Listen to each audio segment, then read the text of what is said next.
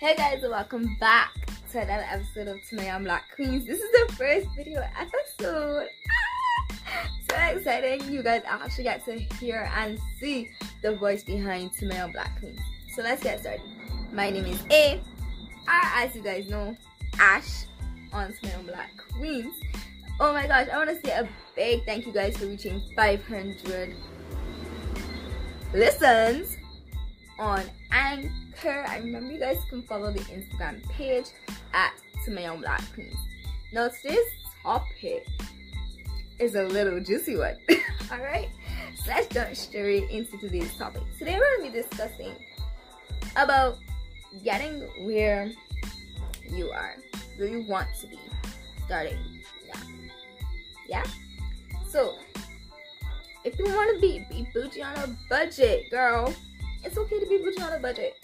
Get your hair done, get your nails done, learn how to do your own hair. It's okay. We struggle sometimes.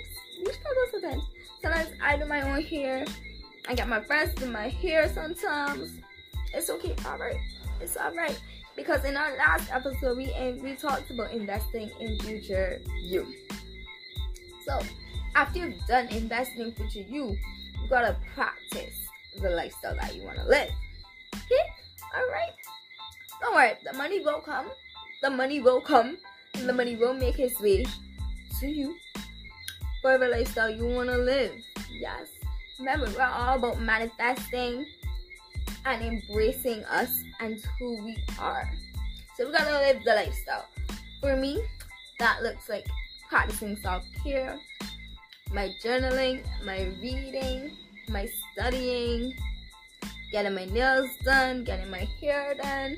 Occasionally, sometimes might look a little rough. Might look a little rough. But when we step out, we step out. Yes. Putting yourself in opportunities and positions that you might not feel all that comfortable in because it's going to take you to where you want to go.